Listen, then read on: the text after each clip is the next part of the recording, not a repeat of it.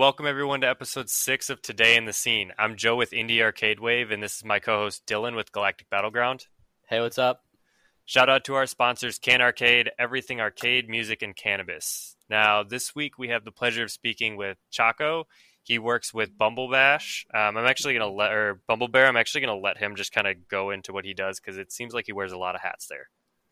Hey, I'm Dexter Chaco. So I started at Bumblebear. We're a small indie arcade game company. We are responsible for Killer Queen, the 5v5 arcade strategy game. I started at Bumblebear as a support guy, I guess. I was responsible for helping everyone fix their machines.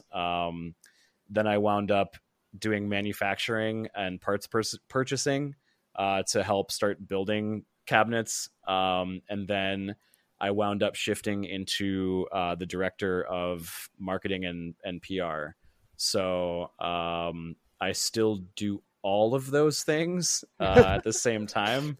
But so I'm the director of 3 departments and the only person in all 3 departments. So pretty cool. That's awesome, dude. Yeah. So you gave us kind of an idea of like what you do at Bumblebear. How did you get involved with them? Like, when was the first time you saw Killer Queen, and when did you decide you wanted to be part of the team? So I was teaching music to kids at a place called School of Rock. And I was starting to get really burned out from that. And the arcade bar that opened up by me is called UpDown.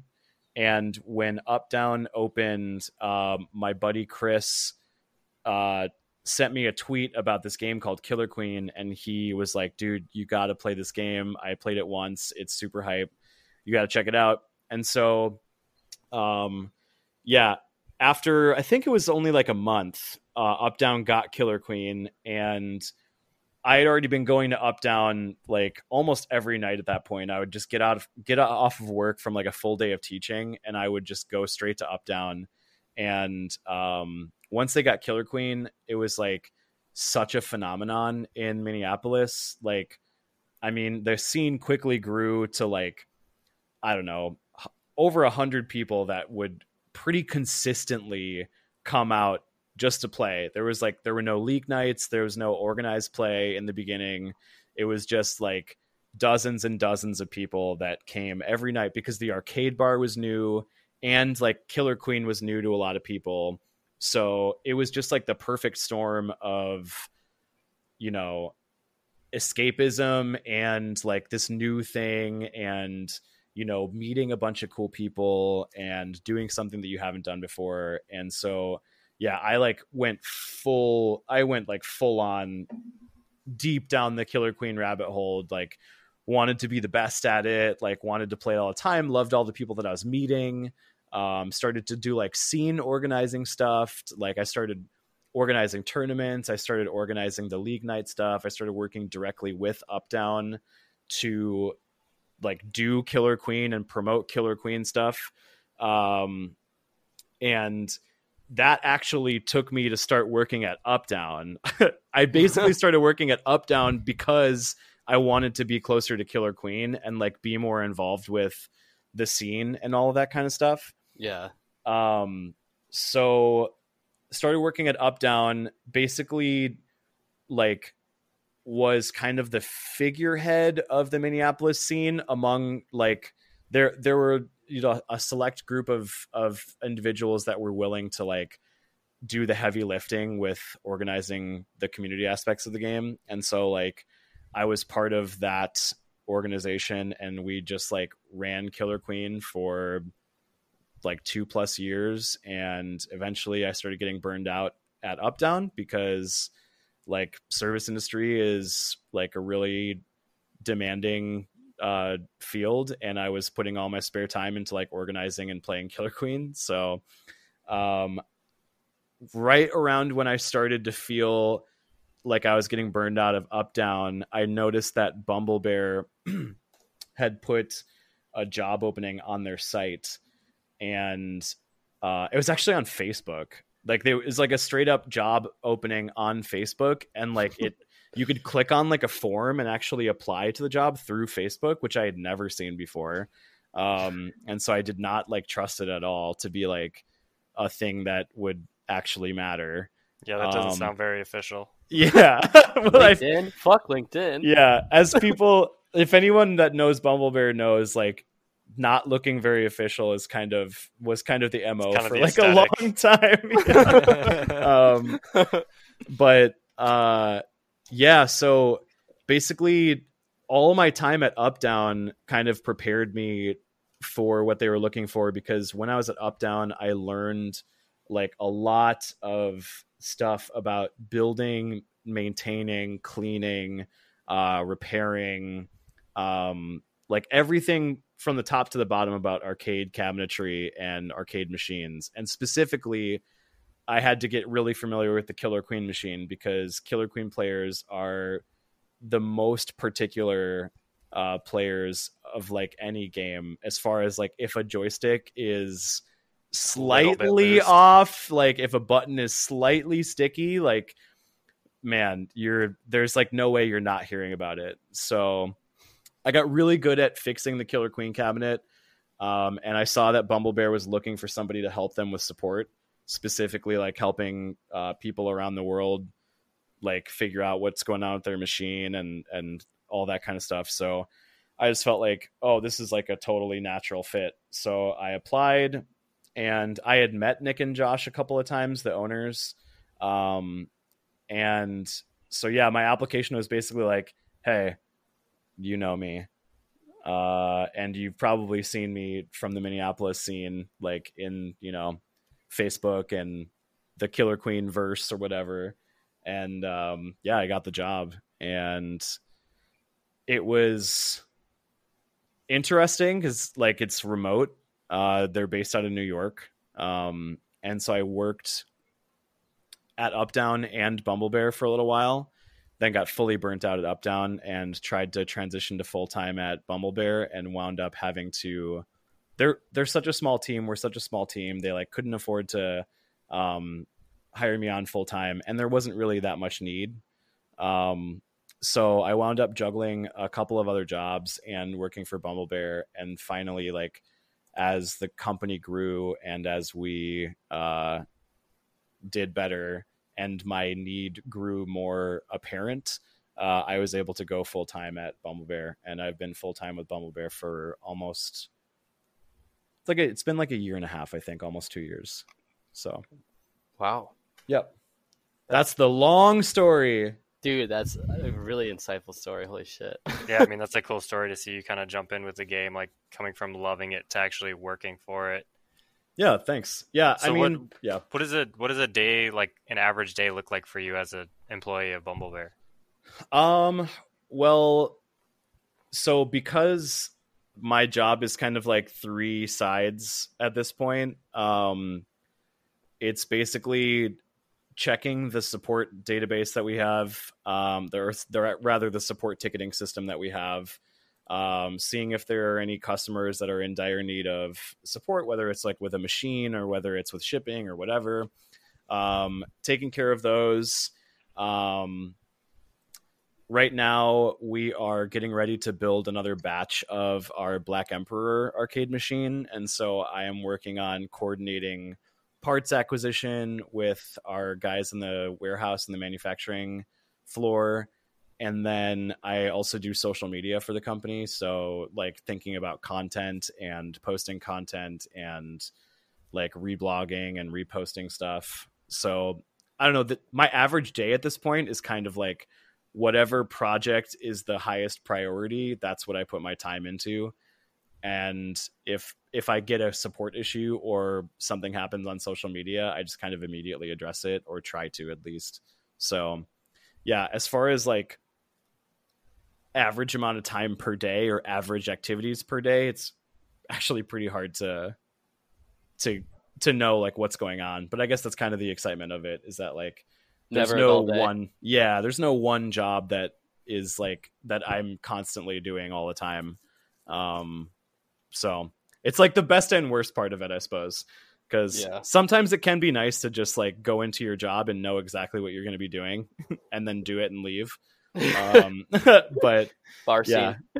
Yeah, totally. The bar, like the, I mean, going from teaching, which like you never put that job down, going from teaching to working at a bar and just being like, you know, wash a bunch of glass, like fix this machine. Okay. Like wash this glassware. Okay. And then you leave and then it's done. Like, yeah, it's just over. Your day's like, you don't have to think about it or worry about it anymore. Yeah. That was really cool. And like, I did like that a lot, but you know, going to bed at like 6 a.m. and fuck that. Like, yeah. Waking up at 3 p.m. Totally. Yeah. It just the worst sleep schedule. Yeah. I couldn't hang like for too long. And it's also just kind of like not like my end game, you know? So I was like, as soon as I saw like my stepping stone, like out through Bumblebear, I was just like easy, you know?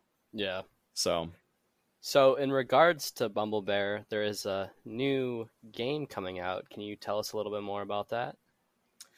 Yeah. So, you know, COVID has really shifted the landscape of the arcade scene, as I'm sure you know, with Galactic Battleground. Yeah. Yep, we're feeling the impact a little bit. Yeah.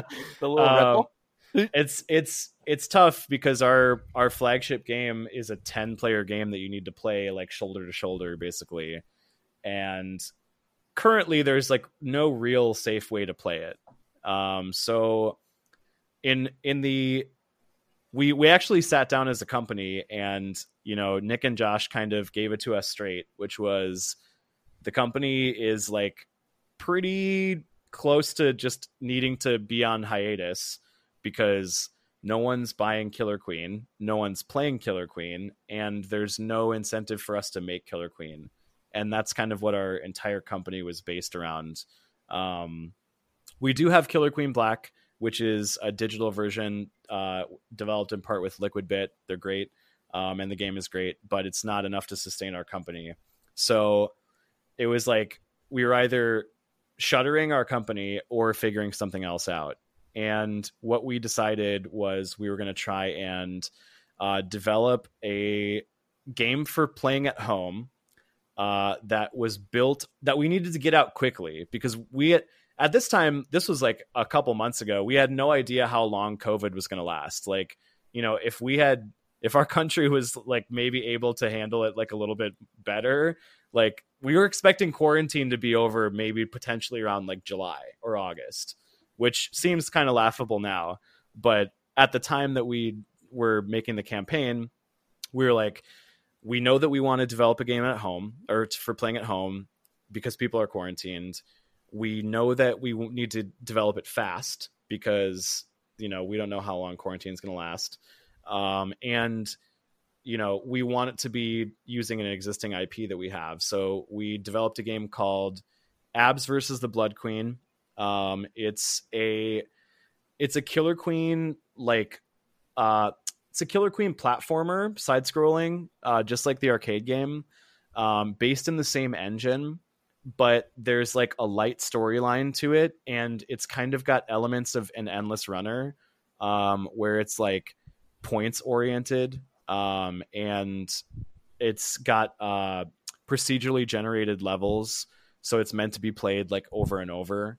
We're kind of incorporating a lot of elements in games that we really like, for like a fun, quick kind of experience that uses your skills in Killer Queen so that if and when things open up again, not if, but like when things eventually open up again, you'll still feel like you were kind of keeping yourself warm a little bit. Like, since it's built on Killer Queen Arcade's engine, you're still getting a similar experience. It's just built for like single player at home. So that's the new project. We hit our Kickstarter goal, which is great, and we owe a lot to our community for that.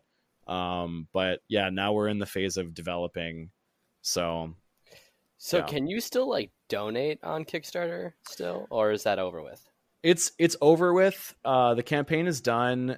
we plan to release like most of our Kickstarter reward goals eventually on our shop, because you know there are special marquees that we're developing for up. There's like special fight sticks that we're making as backing rewards. Mm-hmm. And so those are still available for purchase, but you can't actually donate to the Kickstarter anymore. So, okay. So once it's out and people can purchase it on Steam or whatever it's going to be on.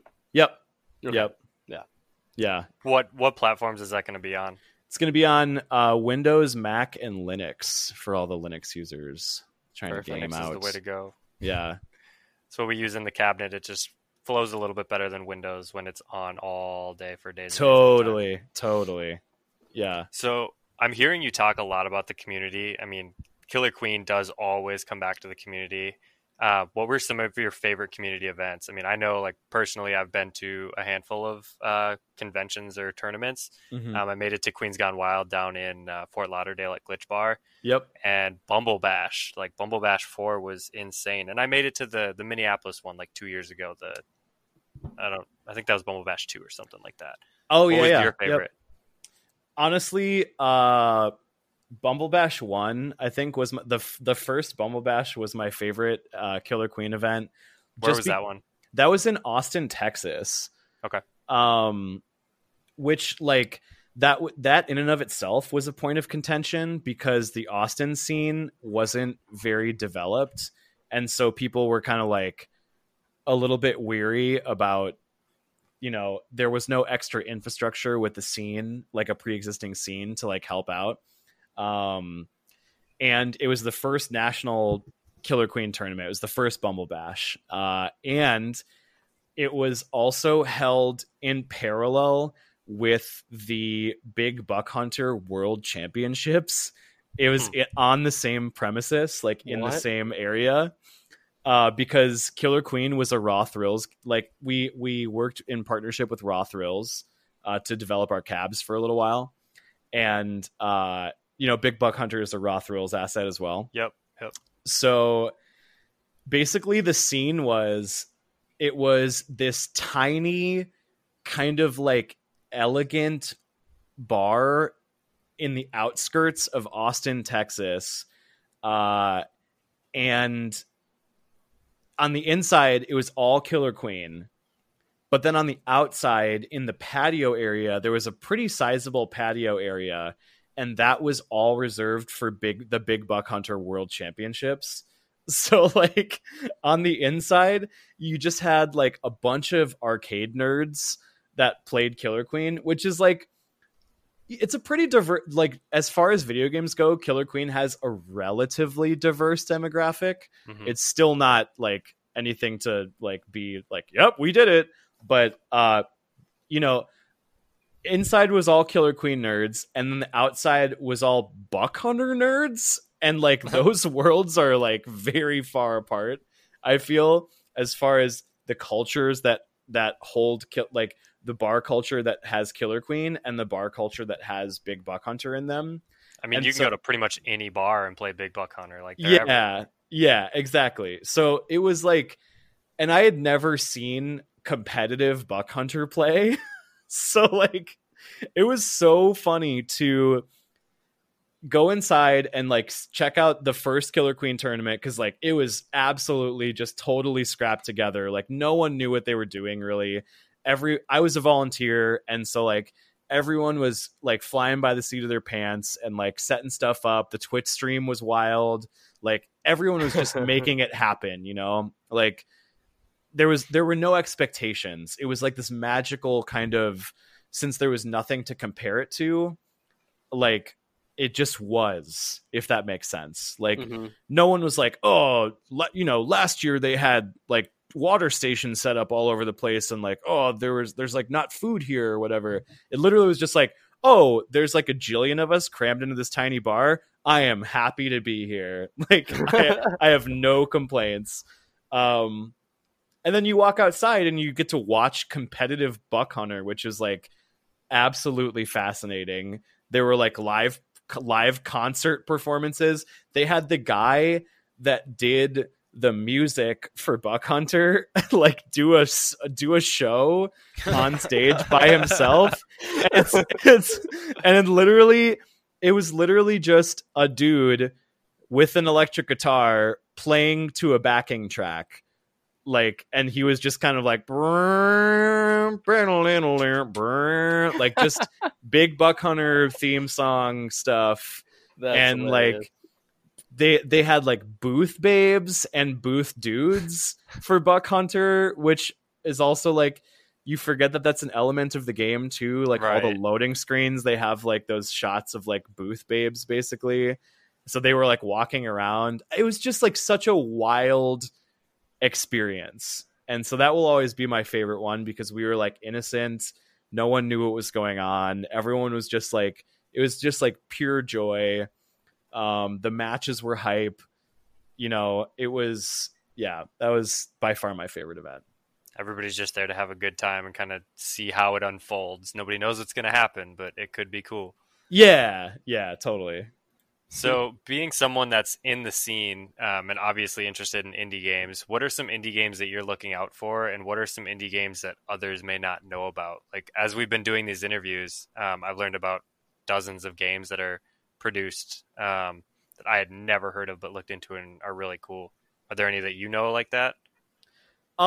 So there's a game called Verdant Skies that I have recently been turned on to that is really cool. And let's see. I'm actually, my partner is an illustrator for like a Minneapolis illustrator for video games. And so I've been getting a little bit more in touch with the Minneapolis development scene, which is not huge. No, not really. But you guys know. Yeah, of course. We're part of that scene. Yeah. But Verdant Skies. I actually just picked up that itch. There are two of them. They're the Humble Bundle, but more specifically, there was the itch.io bundle for racial justice that has like over 1,000 games included on it, and they're all indie titles. And so I picked that up, and I have to go through that because that list is incredible. And there were a ton of games that I have not played that I'm really curious about. Specifically, what is it? I think it's short walk through the woods or a hike through the woods. What is it? A hike? No, nope. I just Googled a hike in the woods and actually started looking at a hike in the woods. Like literally someone telling me about how to hike in the woods. So I'm a little woefully underprepared for this question right now. Yeah, what are some of the other games that I was thinking about lately? What are some like indies that you've played that you think would really shine in an arcade cabinet? Ooh, wow. Because I mean that's the big thing right now is if all these arcades come back and we have this resurgence again with barcades and how popular they were getting, people are going to get sick of like, not to bash on the old games or anything because they are amazing and there's a lot of nostalgia there, but people will want something new eventually. So what's something that you've played that you think would be like really, really cool in an arcade cab? So I've like legitimately thought about building this one a million times over, and I'll say it every time. I would love a Nidhogg cabinet so hard. I don't know if you guys have played Nidhogg. I have not. I think I know what you're talking about. It's a side scrolling. It's a 2D like pixel art, very stylish sword fighting game. Oh yeah, and you like this looks cool. Yeah, dude. It's kind of like stick fight, but it's a little different. Yeah, it's each other. It's like you basically your sword, you can hold your sword at three heights, low, medium, and high, and you can the idea is that the game starts and the screen is locked and you're both in neutral, and the person that gets the first kill is supposed to run towards their side of the goal. And as long as it's your turn to run, like the screen will shift with you as you move towards the goal. And if you get killed, now your opponent gets to run. And so they run the other way towards their side of the goal. And so it just is like this tug of war where you're just sword fighting and trying to stop each other from making progress on the screen, until you make it to the goal.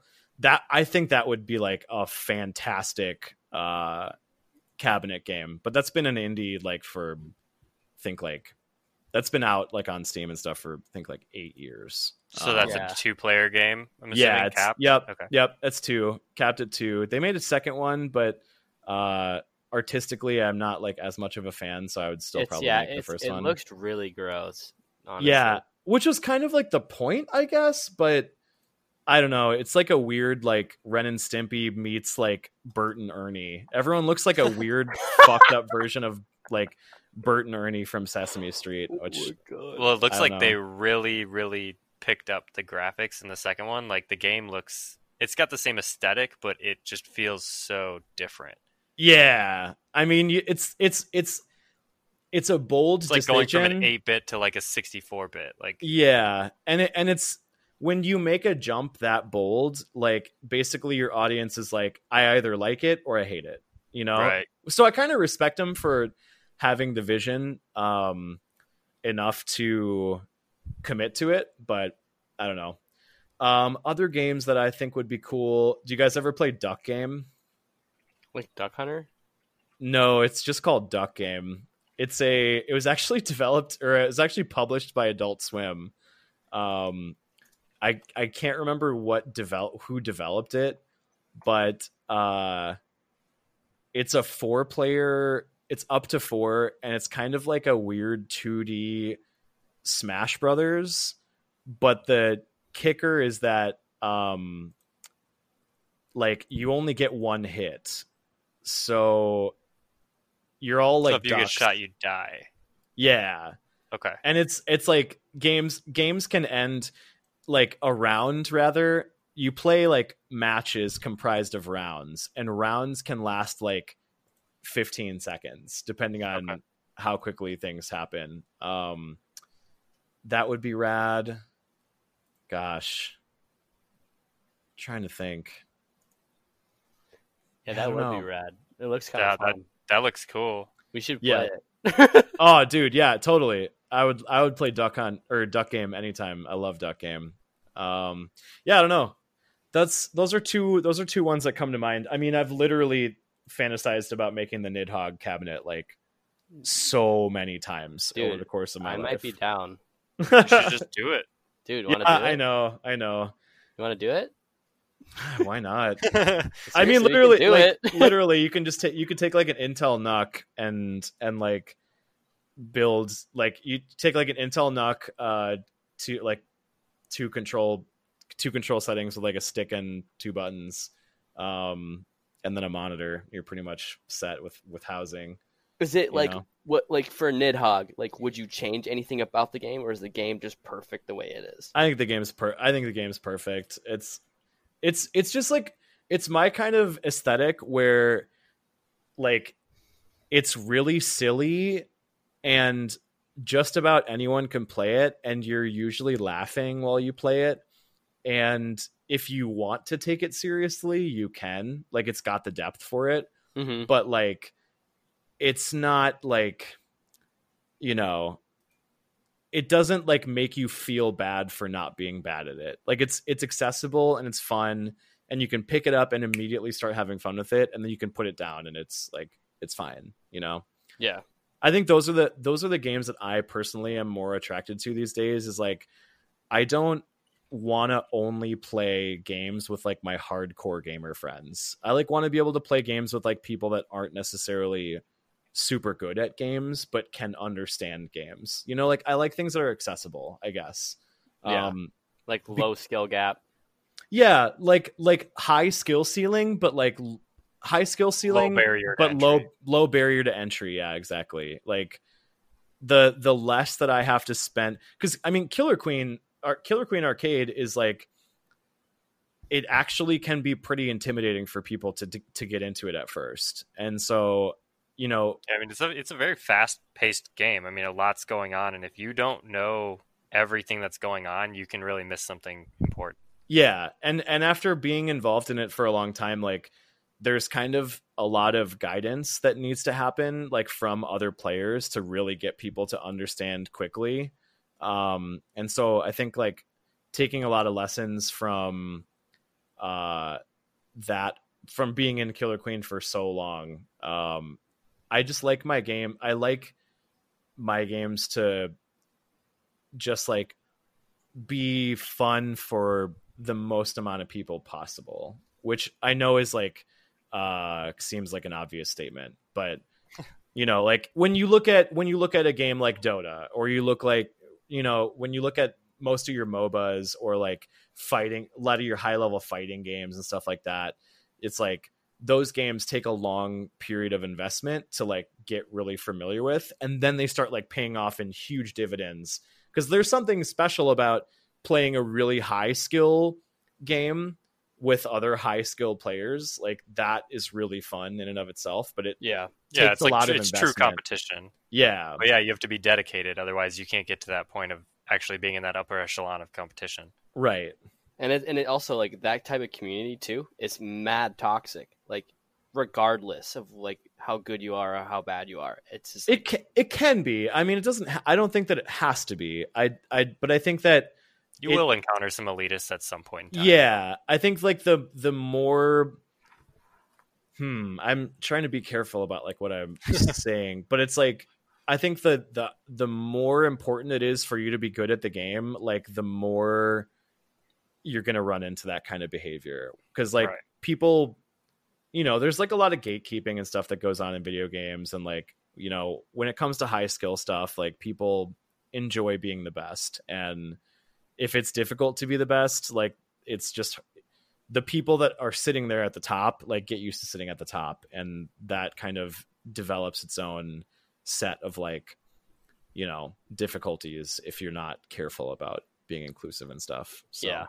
Totally. That's why I like Killer Queen so much. Yeah, me too. Did you guys ever play Crawl? Crawl? No. Oh, no. Dude. Crawl is a game that I would shove into a machine too. Basically the short version of it is, like, you all start out as humans in a dungeon, and your goal is to level up. Everyone's goal is to level up to level 10 and defeat the boss of the dungeon and escape. But the twist is that everybody starts out in this room in the beginning, and they have to fight to the death. And the last person standing, it starts out as the hero, and everybody else becomes a ghost.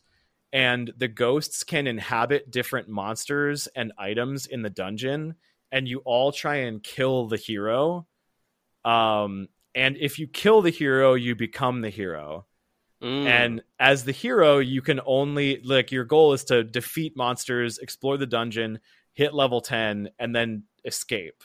And so the entire game is there's like three of your opponents are actively trying to kill you using everything that they have at their disposal in the dungeon. And one person is trying to, like, overcome all the obstacles, kill all the monsters.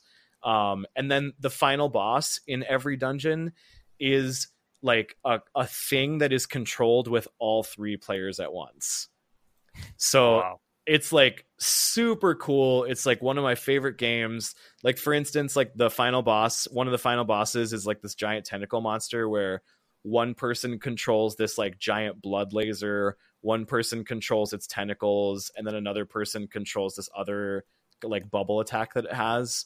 And so, like, it just creates this really wild kind of, like, you versus everyone thing that's constantly shifting, and, like, every game is so, like, fun. And when if you win, it's like, oh, it's such a good feeling.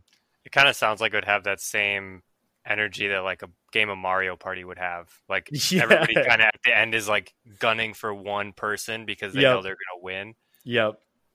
Yeah, it also is kind of like Mario Party, where it's all fun and games and everyone's having a good time until, like, the last 5 turns, right? In which everyone's like, "Yo, fuck this game, fuck you!" Like, who are you gonna screw over? What star are you gonna steal? Like, totally. Crawl's the same way. We're like, it's all fun and games, but then when someone gets to the final boss, everyone's like, oh no, then like, it's on. Yeah. Totally, for sure. Well, I think we're gonna wrap it up here. Chaco, give us a shout out on any social media you feel like, whether it's Bumblebear, your own stuff. I know you make music too. Just shout them out. So, Twitch, SoundCloud, Twitter, Instagram, they're all /Dexter Chaco. So, twitch.tv/Dexter Chaco, instagram.com/Dexter Chaco, whatever, Twitter, Instagram, Facebook, it's all Dexter Chaco. That's where you can find me. I live stream music, and I have a music video that I'm about to put out hopefully this weekend. So that's kind of what I'm up to. So yeah. Thank you so much for having me on. It's been great. Thanks for coming on, man. Awesome chatting with you. It's cool to dive a little bit deeper into Bumblebear, because I didn't really even know how you guys operated. Yeah, I mean, it's like when it comes to a lot of indie companies, you know, it's just like a small number of people, and you wind up having to wear a bunch of hats a lot of the time and doing things that might be a little bit outside of your wheelhouse, but it's like, ultimately it's kind of rewarding to create something with like small teams of dedicated people, which is why, you know, I really enjoy being part of the company. Totally understand that. Yeah. Yeah. Well, thanks for coming on, man. We'll definitely have you on again soon. And I really look forward to speaking to more of the Bumblebear guys. Awesome. Yeah. Thanks for having me. Yeah, Take care. You too. Peace out.